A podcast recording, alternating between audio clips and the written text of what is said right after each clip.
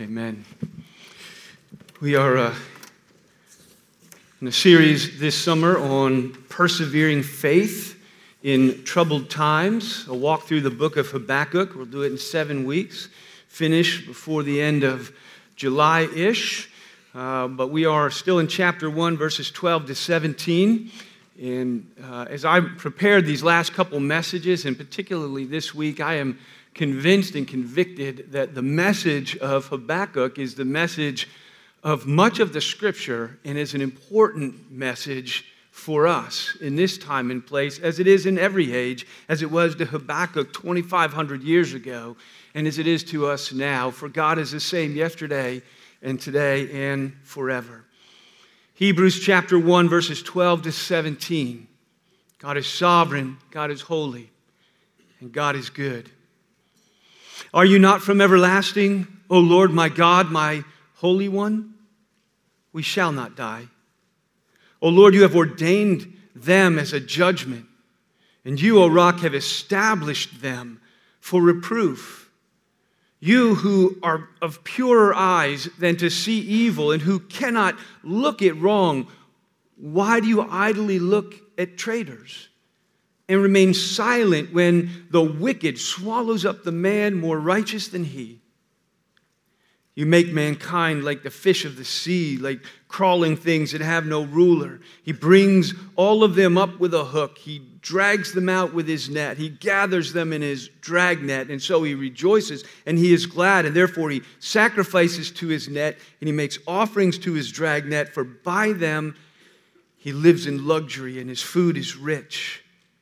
Is he then to keep on emptying his net and mercilessly killing nations forever? Pray with me. Father in heaven, we have gathered this morning as your people.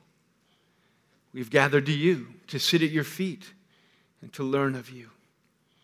And so, Father, our deep desire is that you would speak into our hearts and lives today. Tell us who you are.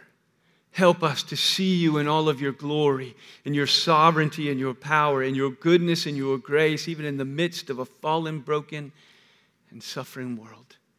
Help us that we may bow the knee to you. In the name of Jesus, we pray. Amen.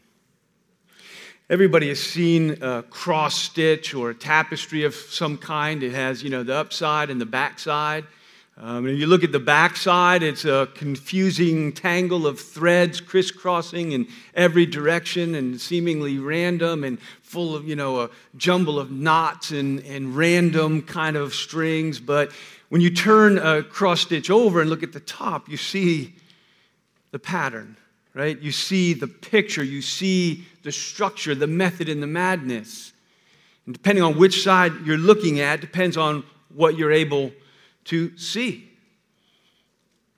And the grand picture of life, guess which side we're looking at? Right? It often seems like a crisscross of threads and going where and trying to make sense of them in this jumble of knots that is my life sometimes. And how does it all work together? It's sometimes hard for us to see and understand from this side until we get a glimpse of the other side, the upside sometimes trying to explain and understand God's side of the tapestry in light of the jumbled underside that you and I experience day to day, that our world lives through and walks through, can be complicated and difficult in, in marrying these two things. How do, we, how do we understand how they work together? And theology is kind of like that. It runs a gamut, doesn't it? From, uh, from simple things like Jesus loves me, this I know. The Bible tells me so, to trying to understand God's sovereignty and goodness in a fallen and broken world. And, and that takes a little bit more work. And it's not unlike even, you know, uh, not surprising. It's not unlike a lot of things in our life, whether it's mathematics goes from everywhere from arithmetic, you know, adding and subtracting, all the way up to calculus three and, and uh, linear algebra and such things. And music is like that. I might be taught in this stage of my life to, to plink out. Mary had a little lamb with a single finger. But there's Beethoven. And sometimes all I can do with Beethoven, which, if you know anything about music, and I do not, apparently is very complicated, right? And it's very difficult to write and to understand. And all I can do is sit back and let it wash over me and appreciate the beauty and the power of it.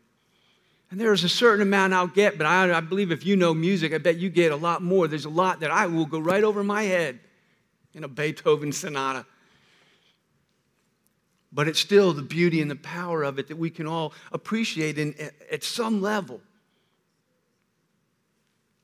We should not be surprised or put off as we try to understand and study the uncreated, sovereign deity that at times it would be complicated or difficult. Sometimes people think it shouldn't be that hard.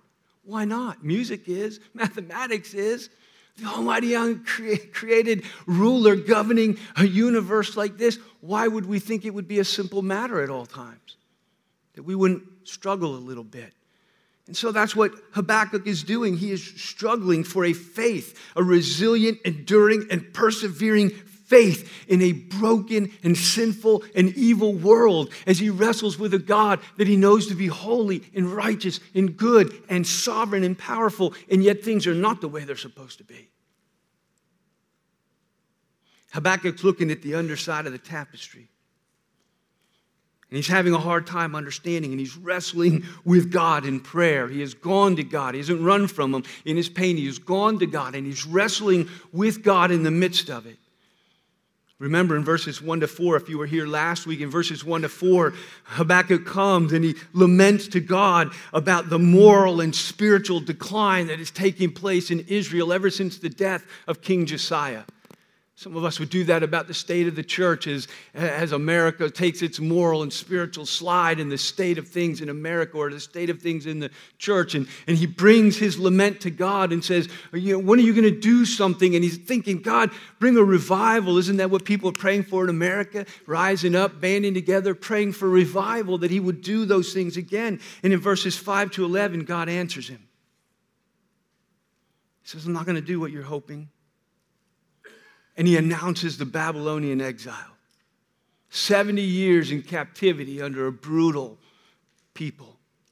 He says, I'm raising up the Chaldeans as a judgment and a discipline. And it's absolutely devastating news. It's devastating news. It's hard to grasp it unless you've seen like the movie Red Dawn. The old one, it was the, uh, the Russians, and in the new one, it's the North Koreans. Maybe it was more likely when they made it, but it's that America, basically, if God were to announce we're praying for a revival and He says, I'm raising up the North Koreans, and it's going to be Red Dawn. You can check it out. It's, they, they, they conquer America, and you know, and so it's the, you know the, the, the, the resistance is uh, of, okay. So it's devastating news. It is not what Habakkuk wanted to hear. And so this morning's text, this is Habakkuk's response to the disappointing news. As he wrestles with the revelation, as he's longing for revival and God is bringing judgment and he is wrestling with that news, he responds to God in this text. He doesn't understand God, but he trusts him. And instead of raising his fist, which we so often do when we get news and things don't go the way we want them to, and, and instead of bringing relief as we prayed for, there's suffering, and sometimes we raise our fist. And instead of raising the fist, Habakkuk bows the knee.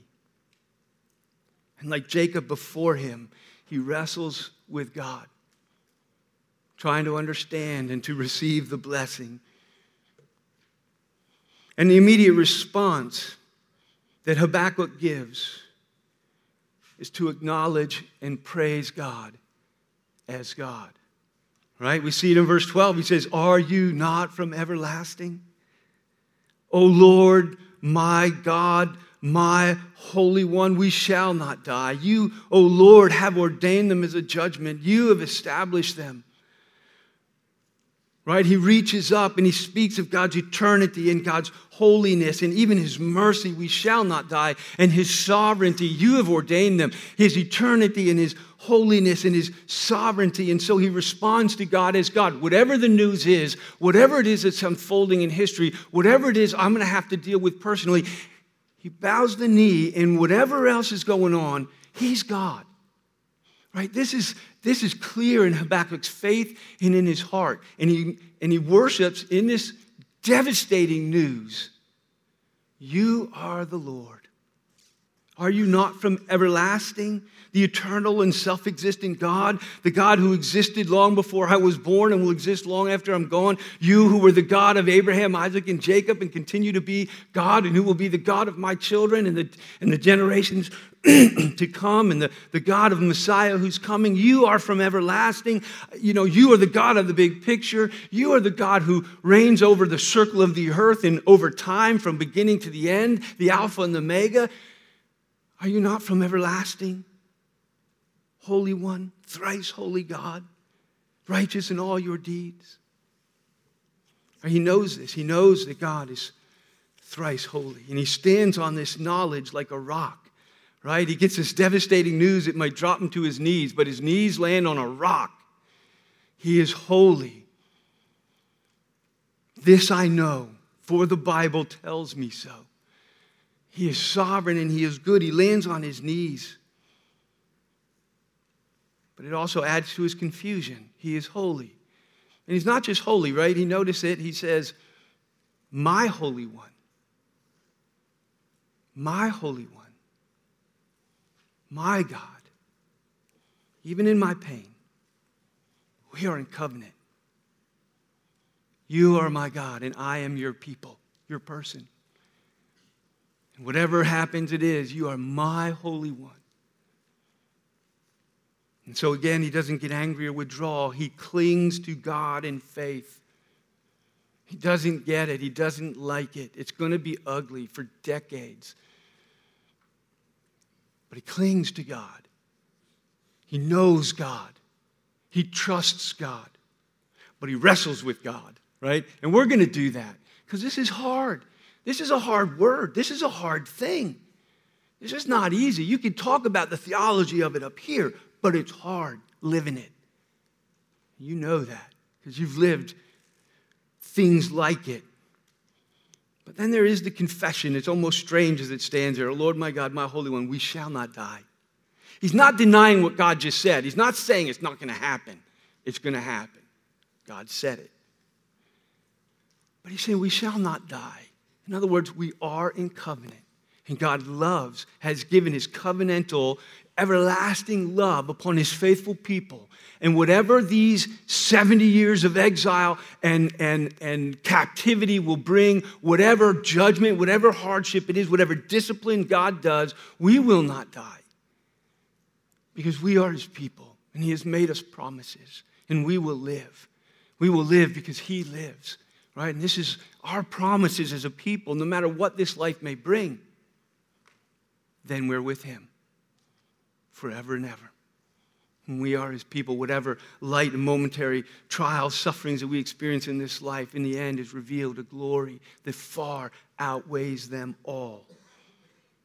So he emphasizes again God's holiness. Verse 13 You are of purer eyes than to see evil. I know who you are. You are light, and in you is no darkness at all. Your eyes are too pure to look on evil. I, I know this. You cannot look it wrong. And so help me.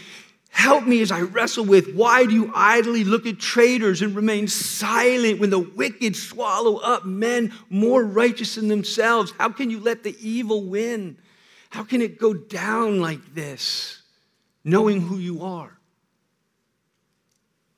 And then he compares Israelites and, and, all peoples in the Babylonian path to fish, right? In 14, you make mankind like fish of the sea, crawling things that have no ruler. He, he brings them all up, the Babylonians. He brings them up with a hook. He drags them in with a net. He gathers them with a dragnet, right? The hook gets one. The, the net you might throw gets a few, but the dragnet between the two boats gathers up the whole, you know, the whole school of fish. And he says they come and, and they're, they're reaping every nation that is before them. Therefore, he sacrifices to his nets. He's a pagan. He worships his own might. He thinks his might makes him right. And he worships his own power and himself. He doesn't even worship you. How can you let him win? How can you let them do this. And that's where 17 ends. Is he then going to keep on emptying his net and mercilessly killing nations forever? How long, O Lord, how long will this go on? How can my sovereign and holy God, who cannot tolerate evil, how long will you tolerate evil? And that's the tension of Beethoven as you get into the depths of understanding how a sovereign God rules a world that is broken and sinful. And, and judgment is being reserved. He is being patient and allows and permits evil to exist, the devil to roam free, his enemies to prosper at some time. And he waits patiently for the day is set. The day will come, and it will come. But in the meantime, he permits these things. But in permitting them, we need to understand he is God and He is sovereign even now. And so I want to focus on the fact that Habakkuk doesn't dodge what God says, which is so often what people do today. If you don't like what God is saying, you simply say, He can't mean that. He must mean something else, right? Surely, if you look at the this and the that, and surely if you give whatever, and in the modern, and then, you know, surely He's not saying 5 and 6. I'm doing a work that you wouldn't believe. I am raising up me. I am raising up the Babylonians. I am the sovereign one, the holy one who doesn't tolerate evil. And so here comes that, that tension as you look at the underside of the tapestry. and what, what Habakkuk does is he, he bows himself to his knees, he submits his mind and his heart to the knowledge of God's sovereignty.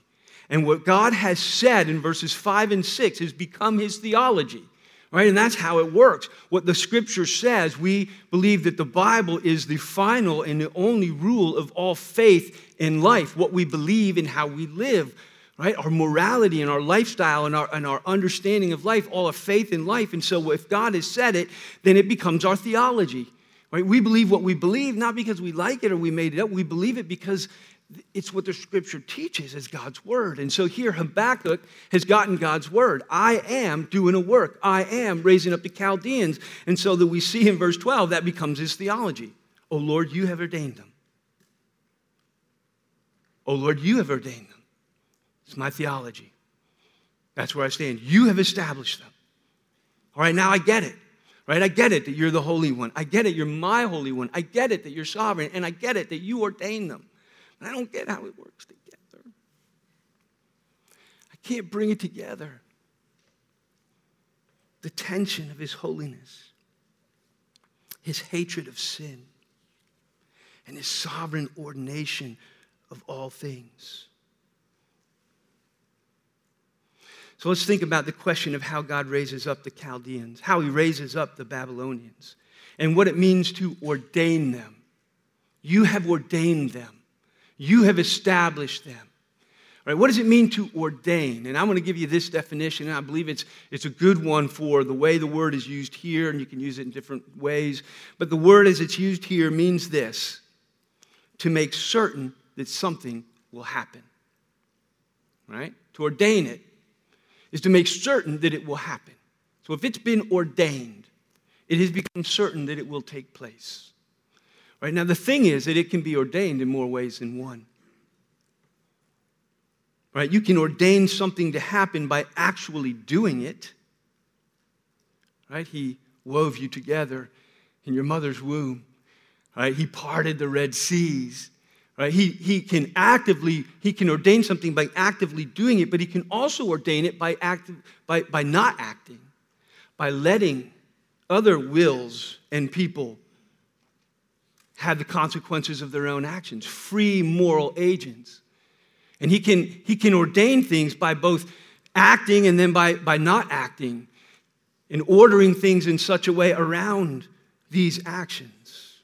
And what we want to say then is that excuse me, that God orders, that He governs the circumstances of life to make certain that things happen the way that they do. right? God orders and governs the circumstances of life in such a way that He ordains that things happen the way that they do. I know this is where it starts to get a little fuzzy. He orders all things, good and evil. In other words, that He doesn't order good things, and the bad things, well, they just have their way, right? They're just out of control, right? This is still God's world. And He orders all things, good and evil, without causing evil. It's where He steps back and He can bound and He works because He governs and He is able to rule over and act and step back as he needs to, to weave the warp and woof of the tapestry so that all things go the way he wants them to. Here's how it is said, and you can throw it up in the Westminster Confession. All right, so work with me here.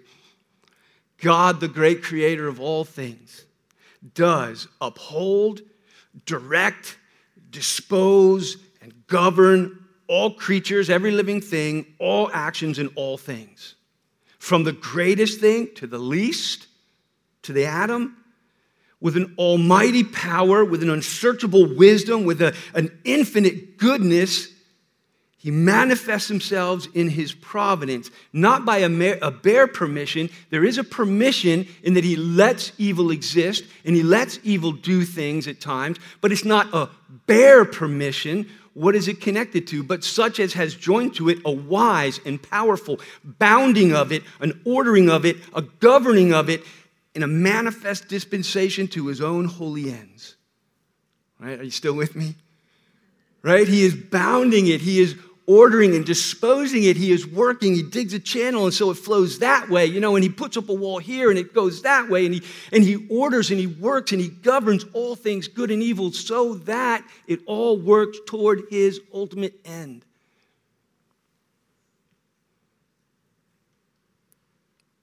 Such that, though, yet so as the sinfulness thereof proceeds only from the creature, not from God being most holy and righteous, neither is he nor can he be the author or even the approver of sin.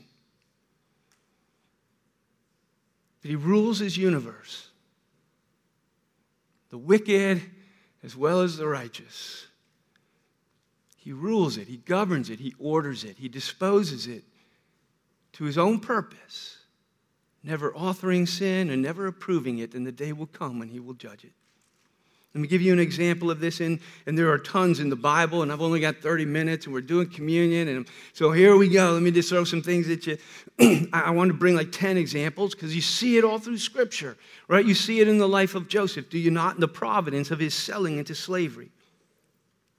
The Bible tells us his brothers intended evil, right? They hated him, they were jealous of him, and they, they did a bad thing, and they meant to.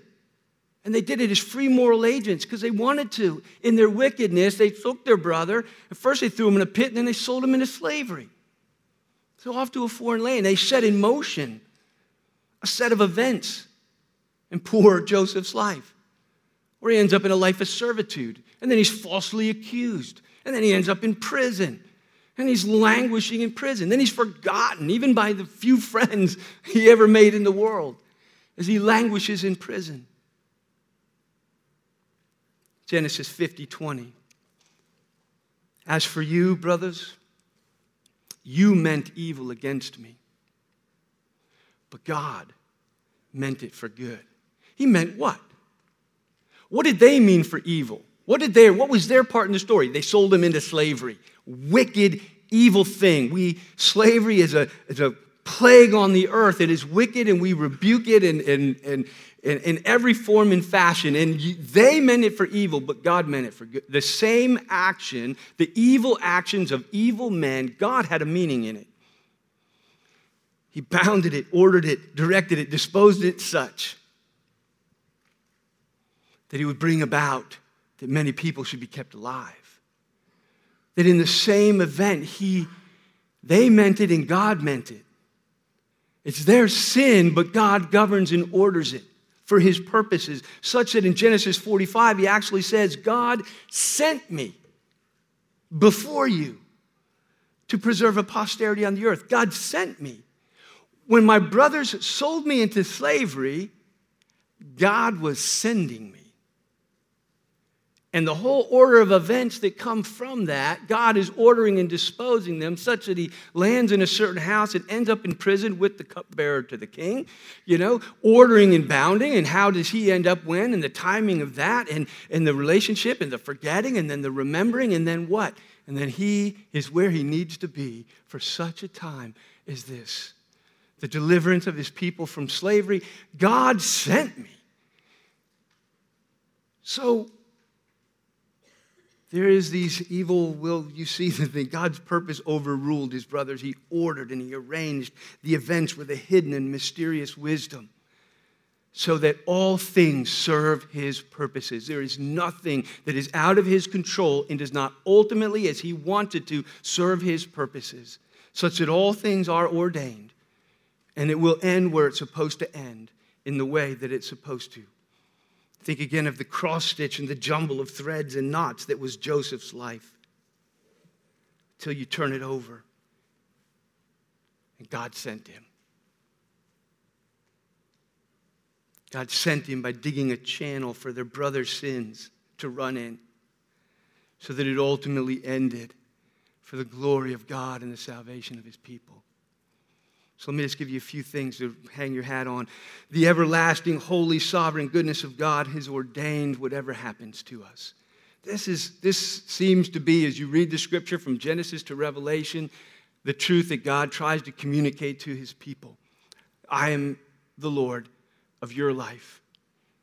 And there is nothing that comes into your life that hasn't first sifted through my fingers, been ordered and ordained in such a way. Right? God governs and orders a world full of sin and evil so that it falls out the way that he wants it to. Romans 8:28 we quote it all the time. Sometimes we don't take into the full meaning of what God is saying. We know that for those who love God, all things are working together. All things, even the evil actions of evil men like Joseph's brother, are working together for the good of Joseph and ultimately God's people all things are being worked together. The Lord is sovereign over all things. Ephesians 1 tells us that He does all things according to the purpose of His own will. It's one of the, the rawest statements of God's sovereignty in Scripture. Hebrew, Ephesians 1.11, He does all things according to the purpose of His own will.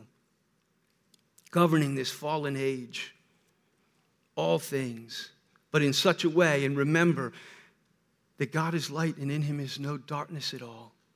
As he ushers things through time and as he governs what evil people even are doing,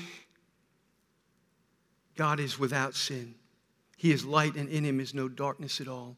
James chapter 1, James says this Let no one say, when you are tempted, tempted by suffering, tempted by the confusion of the events of your world, tempted by sin, tempted by whatever it is you're tempted by that would cause you to doubt or cause you to blaspheme or cause you to raise your fist or cause you to do whatever, let no one say when he's being tempted, I'm being tempted by God.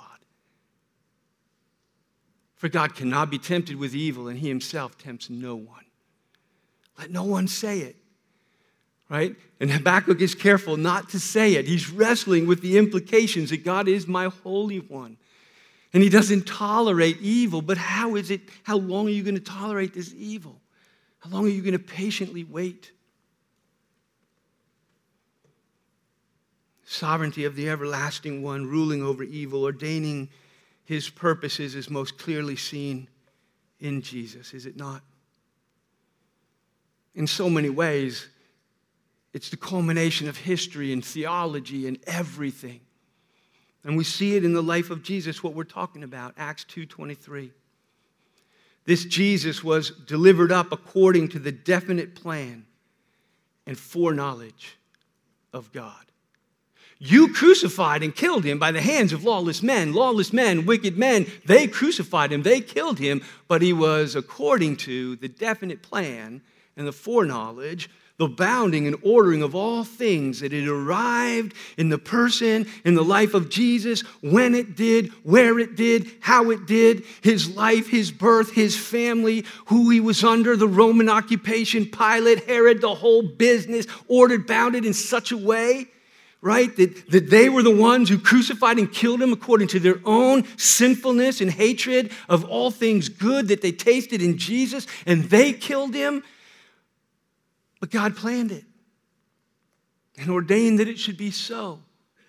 Acts 4 27 and 28 truly this city, Jerusalem, where we're gathered against your holy servant Jesus, whom you anointed, where Herod, the king of the Jews, Pilate, the Lord of the Gentiles, along with the Gentiles and the people of the Jews, all of them together, they were banded together to do what?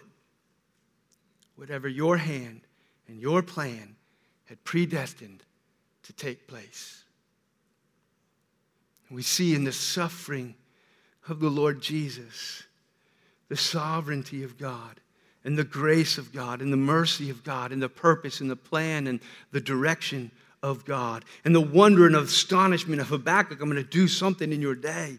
Wonder and be astounded. We see the same wonder and astonishment in that God would enter into our suffering that he would share our suffering, that he would actually become our substitute in our ultimate suffering and bear the weight of our sin in his own body on the cross, according to God's plan and foreknowledge and definite ordaining of these things to be for us and for our salvation. Oh, that we would stop shaking our fist and start bowing the knee. That we would put our faith first in Christ who is God among us, God with us, sharing our suffering and suffering in our place. And then ultimately, his Father, in whom all things are being worked out according to his plan.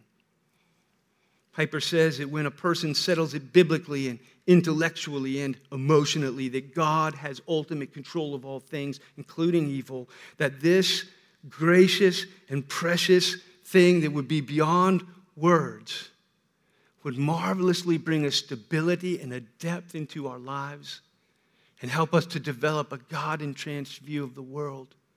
A world that is saturated by His power and His lordship and His rule, that He is with us, that He is for us, that He is not against us. God is God, and He is still on the throne. Pray with me. Father in heaven, we thank you for your word that is living and true. We thank you that you speak to us and you tell us the truth. Even thousands of years ago, you have spoken into our suffering and pain, and you told us who you are, and you told us how you are working. Father, help us to put down our fists, to drop down onto our knees, and to embrace the God who has loved us in Christ. That we would cling to you trust you, worship you, and ultimately spend an eternity with you. For we ask and pray it in the name of Jesus. Amen.